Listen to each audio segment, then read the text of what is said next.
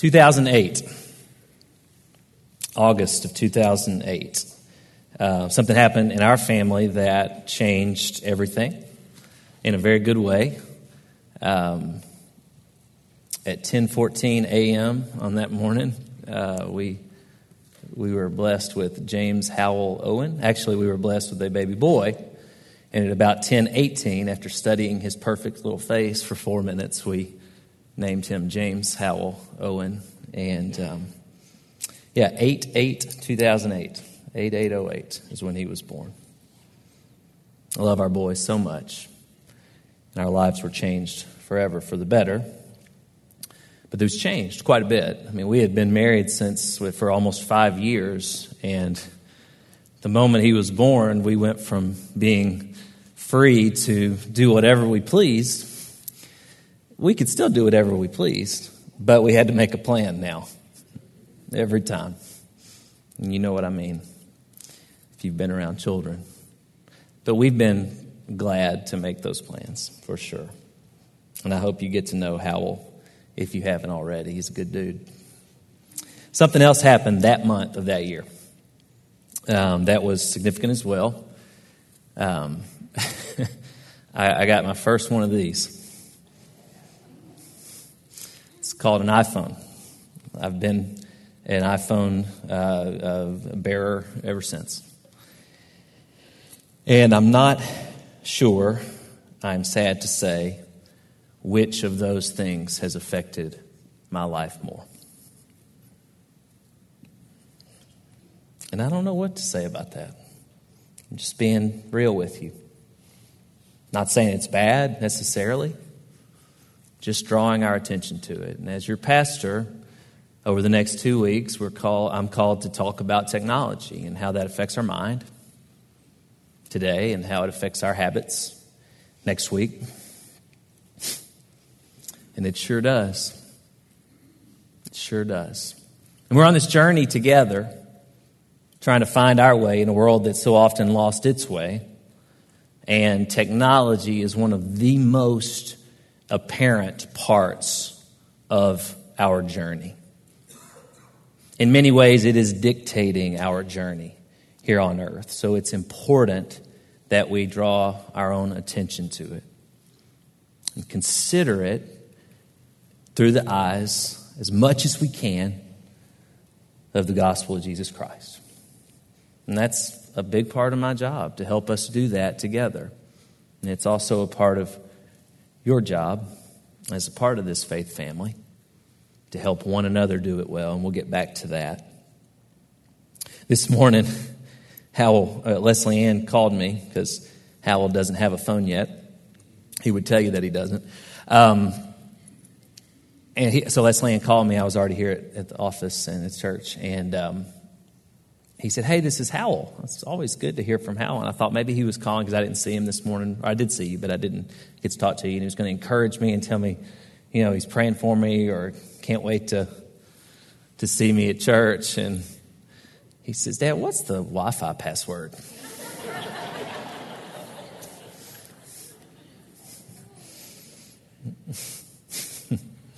important as well. Here's the deal. As someone, I confess to you, who is prone to worry, and I am, which, if you think about it, worry is the opposite of prayer for us as Christians. Really beautifully detailed, Susan, by your story, how you chose to, took you three times maybe, but how you chose to demonstrate what prayer can look like when worry is, a, is, is the other option. Really beautiful story. We could all, I hope, fill in that with our own story, where we've seen worry come in the way of a time where we need to cast our cares upon God because God cares for us and knows us, and we put our trust in Him because He will direct our paths. I know that we need to be aware of just how much is coming at us every day. That's so important that there's probably a portion of each half hour I spend with you this week in this context it needs to be devoted to, to that, to drawing our attention to, to what culture is around us and how it so easily affects us. Because I say this, I've said this often during this series, we're not calling us to, to remove ourselves from it, just the opposite. We are called to be here in the world, yet not of the world. We're going to be in Philippians 4 today. Now we'll look at verse 8 first, and we'll get to the larger text in a, in a moment. But look at what Paul says here with me in verse 8. Finally, brothers and sisters, whatever is true and then honorable, just, pure, lovely, commendable, if there is any moral excellence, if there is anything praiseworthy, dwell on these things. Everything Paul lists here about what we should think on runs directly counter to what the modern media would have us fix our minds on. Now, before I go any further, I'm not anti press at all. I trust the media is in good faith trying to tell us the story of what is going on around us. Sure, that falls short sometimes. We've seen evidence of that recently. But I'm not up here crying fake news. I do want us to see, though, what the story is that's being presented to us first and foremost. It's the opposite of what Paul is drawing us, calling us to fix our minds on here. Any news feed is filled first and foremost with that which is dishonorable, that which is ugly, that which is not excellent, that which is not commendable. This is what floods our news feeds. This is what the mediums are constantly working to figure out how to better situate in front of us so that they can control, you know, dictate our behavior, to be honest. And that needs our attention. Have you heard of dataism? I hadn't until this week, at least that term, but it's the idea that authority is invested in data. Data. And given enough data and given enough computing power, Amazon, Facebook, Google can create an algorithm that knows us better than we know ourselves. Woo! An example of this was given by a gentleman named Yuval Noah, an author, really sharp guy, and he was talking about how our books are transitioning to this, we're in this era where our books actually read us rather than vice versa. They can read us better than we read them. Kindle, through Amazon, knows which pages you read slowly, which pages you read quickly, which pages, which pages you stop on and then come back to later.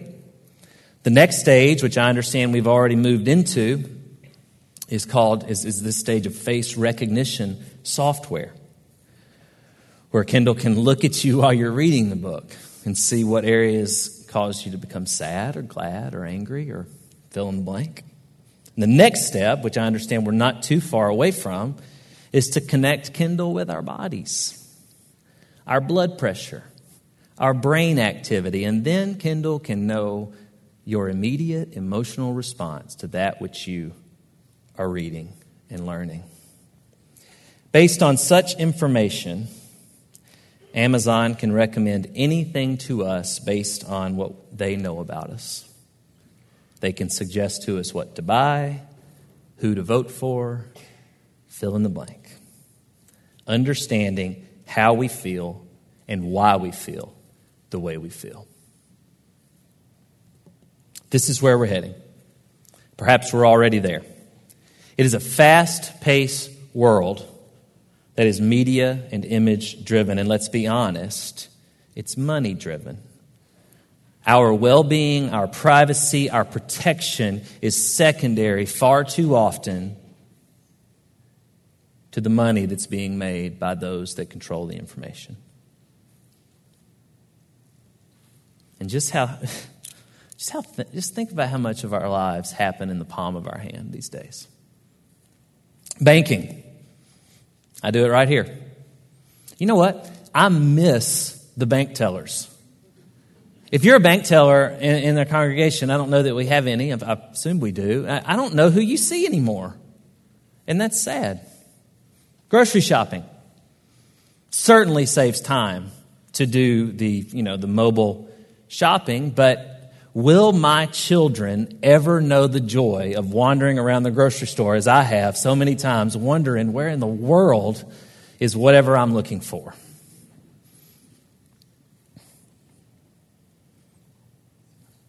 It does help to not have to grocery shop with a two year old, though, right, sweetheart? Retail shopping. Do we, do we need the mall in our hands? Something that's, I don't know how important, I try to steer away from a bunch of sports analogies, but fantasy sports has fundamentally changed the way we go about rooting for our, our teams. Um, and it's also very you know, connected with gambling and, and the, the dangers there. I knew that I needed to step away from fantasy football when I was checking my roster seconds before I stepped into the pulpit. That was a few years ago, and I have not played fantasy football since. How about dinner plans? How about how quick it is, easy it is for us to just log in and have somebody deliver food to our door? How about our friendships? Think about your most meaningful conversations with those who you love. Are they digital? Can they be? And the kicker is that this phone is constantly listening to us. Do you know this? You probably do, but I, I, wasn't aware of this until not too long ago. And you know what really solidified it for me is I listened to a certain music streaming um, uh, you know, app. And they do this top songs of 2018 feature, which was cool. Like the songs you listened to the most all last year, and you, can play that, that list. And I was listening to it, and then I realized they're playing songs that I recognize and that I like, but that I know I have never looked up, clicked on. And I realized they were playing songs from my spin class because my phone is in the room when I'm in there kind of pathetically riding on the bike that doesn't go anywhere. it's listening to those songs and then telling me that they're my favorite songs. No, I'm sorry, Spotify. I've never looked that one up. A few uh, results of this that I want to draw our attention to before we dive back into the text what this might cost us. I think we're losing the ability to be bored and the value there. Some of the greatest thought experiments and, and, and creations have occurred from just somebody sitting there with nothing to do. Now, I'm not sure that we treat nothing to do like we used to. And I think it might not be as in that particular case. And I'm not trying to steer us away from technology but we need to be bored some. We need to twiddle our thumbs some. I think that's room for the Holy Spirit. Second, we're not as adept at making and keeping commitments. Now, this really started with the revolutionary uh, text message device, whatever, when we started texting one another. But at that point in history, we could know, we, we no longer, like, I don't even remember how we met each other at places before we had the ability to tell each other where to be instantaneously. We used to have to make plans and stick to them. No longer. We can change our mind right up until the last minute. Third is the like culture that we're in. you, you know what I mean. You, I like Facebook. I like Instagram. Pardon the pun, like. But when it becomes something that we, we use simply to see how much of a response we can elicit from one another, we need to be careful. I know that there are students, I know that even adults, who are posting things to social media just long enough to see what kind of response it gets before removing it because it didn't get the response they were hoping for. And this is leading us into it's we've always evaluated ourselves against one another, but I fear it's becoming far too easy. And I fear, I'm not supposed to fear, but I wonder what the ramifications of that already are and will continue to be. There are resources to help push back against that which is happening to us. And, and I, don't, I don't want to sit up here in front of you today and, and, and just be like the, the guy who's getting older, who's sitting on his couch complaining about how things used to be so much better than they are. But I do want to draw our attention to the reality in which we live. It's not all bad. Technological advances have always been a part of our world. Genesis 11 details the Tower of Babel, which is incredible. If you look at the Egyptian pyramids and what it took to construct those in the time and place in which they were done, incredible technological advances have occurred all throughout history. And it seems like they are becoming, um, they're escalating in depth and width, regularity. These advances are not to be completely resisted. Remember, we are called to this world to help shape it, but not to be totally shaped by it. We are citizens of a different kingdom that is coming and has already begun to come. One of the uh, counters to this I will mention is actually an app, so I'm going to encourage you in another app in this sermon, but it's called the Dwell app.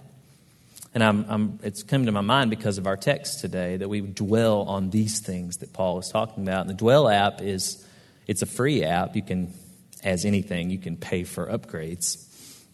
I get an email a week. One of my kids has upgraded something on the end. Anyway, two ninety nine. Um, but it'll read scripture to you, which is good.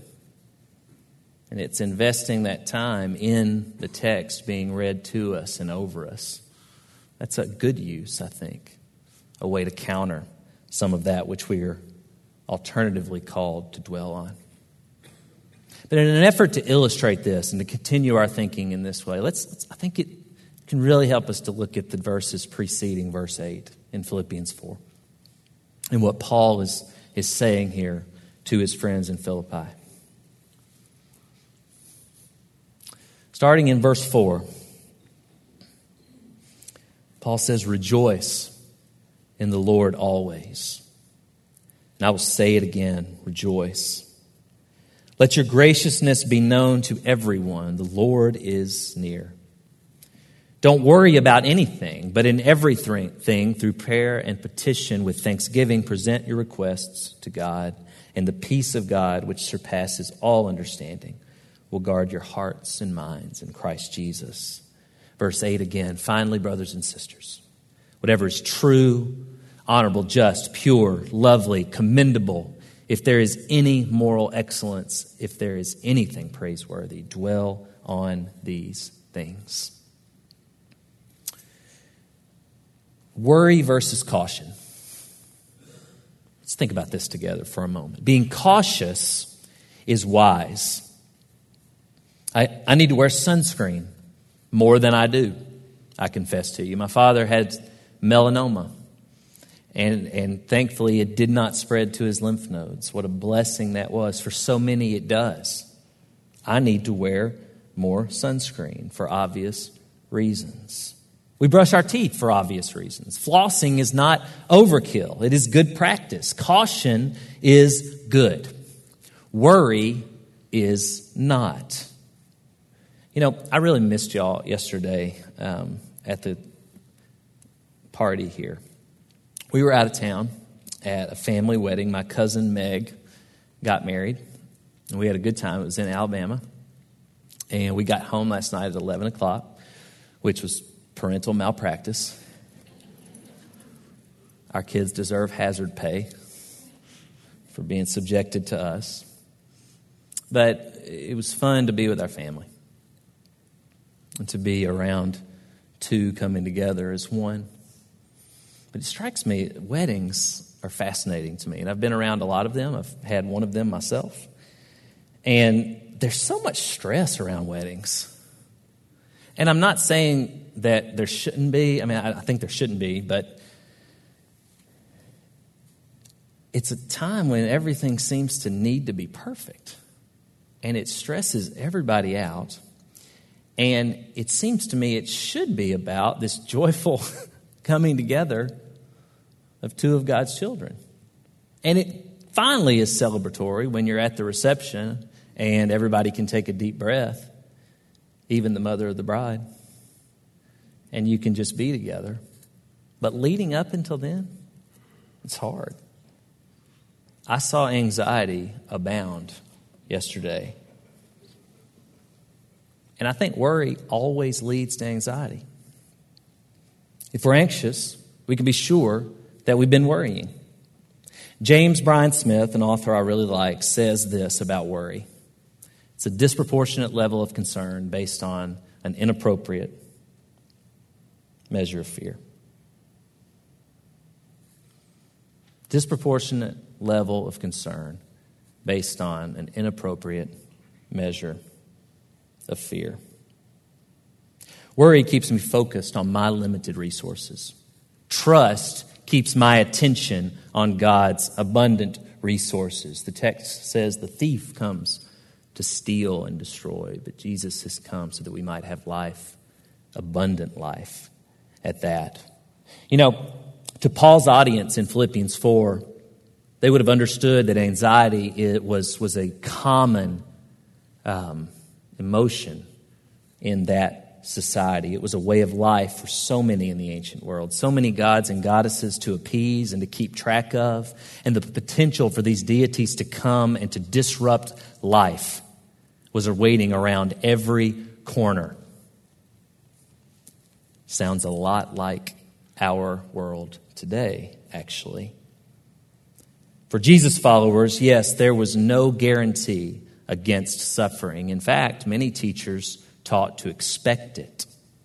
But there was blessed assurance assurance that God is, in fact, in control and that all things ultimately would be redeemed. Indeed, the grand reclamation project that is going to make all things new has begun in Jesus. That's our reality as children of God. And we must remember it. Because think with me how many news stories that you see in the first 20 minute block of the news or the first 4 to 24 stories on your news feed, how many of them are stories that give you joy and abundant life or cause you to rejoice? And here we have Paul saying to rejoice in the Lord always. I will say it again rejoice. So, what does it do to us to focus on all that is not good and beautiful? But we can't remove ourselves from the world. We've, we've, we've covered that. But we are also to be the bearers of good in the world so that the world is less apt to put their focused solely on the darkness that is around us, that which is untrue, that which is unholy, that which is impure, that which is ugly, or that which is of ill repute. How are we to celebrate the Creator with any regularity or any authenticity if we are constantly filling our minds with that which is ugly? I'm not telling you not to read the news. I'm not telling you not to be aware of what's going on around you. I'm not telling you not to use Facebook. I'm telling you to stay in the Word. I'm telling you to surround yourself with people who also know the truth and who are bold enough to remind you of it and who you are willing to look at them and remind them of it. I'm calling us to also fill our minds with good things, Jesus things, so that the world can be filled with them as well. Because when I'm looking around with my honest bones, I don't know how otherwise the world is going to know it. It's just not. It's not there. It's there when the church puts it out there. And that's not just, oh, God should have done it differently. That's how God did it. That's the plan. So the response, whatever your response is to this half hour with me, is not to mosey out of here and go eat your ham sandwiches and think, that was really fun. That was good. It was good to see Jimmy We've got to go do this, or it's not going to happen. And if worry and anxiety is filling our hearts and minds, we are going to be utterly debilitated. And, and, I pray the Holy Spirit will find another way. I believe Scripture teaches us the Holy Spirit will, but the way Scripture says, first and foremost, this is to happen is through the hands and feet of Jesus, and that's us. That's us. I was with Scot McKnight this week, who is one of my favorite authors. It was an unreal opportunity to spend all morning with him. And we talked about Paul as the pastor, the, the apostle Paul. And Marilynne Robinson, one of my favorite authors, I just dropped two names right there in 10 seconds. That was incorrigible. Said this about pastors that Scot, Scot McKnight reminded us of this. Pastors were the steward, are the stewards of ultimate things. And I believe that's true. The way that has shifted and is shifting is in this disciples making disciples equiper language that we are trying to keep at the forefront of each other's minds. It's no longer just my job to teach the world about ultimate things. It's yours as well. It's yours as well. I was brokenhearted this week, uh, last week to read the news of Pastor Jarrid Wilson, who was formerly from Nashville and had gone out to California to pastor, and he was quite a bit younger than me. He had done great things, written books. He was an advocate for mental health in the church and outside of the church. And he took his own life two weeks ago after years of his own battle with depression. And I'm convinced that so much of what contributes to the disease of mental illness is our inability to tell ourselves the truth and believe the truth and to help one another do so. That's not the extent of it. And I am not a counselor or a doctor. But there is truth telling that must go on between us, the family of God, to help one another continue to remember the things which are the ultimate things and not to keep focused on those things that lead to anxiety. When I was teaching high school, I had a student to, I got a phone call one morning, December 28th, 2010, from the father of one of my players. And I mean, I'll never forget Brent's words because he said to me, I need you to come over, Brandon. Braxton has killed himself. And I, I was didn't know what to do. But I went. I went. And it, the next few days were just, I, I don't know what to say about them or how to characterize them. They were awful. And I remember the funeral. And I remember some of the most prophetic words I'd ever heard came from his Uncle Matt. You see, Braxton had gotten a few months before this happened, he had gotten a, a haircut. Haircuts are important to us boys. And it was not a good haircut. And he went to his Uncle Matt and he was like, How's my haircut, Uncle Matt? And Uncle Matt, being the truth teller that he was, said, It's not a good haircut. You're a good looking boy, and it'll grow back, but that's not a good haircut. And Uncle Matt spoke at his funeral, and he looked at the 600 kids that were sitting in that sanctuary. And he said, Whatever is going on with you. And he pointed at every one of them. He said, I promise you, it's just a bad haircut. That's true for us who are in Christ. Whatever your news feed is trying to get you wrapped up in, whatever the world is trying to trip you up on and cause your attention to get distracted with or to, is nothing more in the grand scheme of things,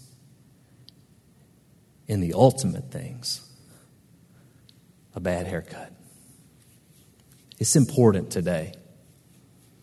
And every time you brush it, you're going to see that it's a bad haircut, but it's going to grow back. Jesus is not going anywhere. Please, church, with me, let that be our reality in whatever is going on. Because that can be the best, it is the best news for the world to see. And our news feeds and our television programs and our commercials and our nightly news are not telling that story. We must. And if it's not the story that's in our minds and in our hearts, first and foremost, we're not going to tell it. And we must. Let's pray.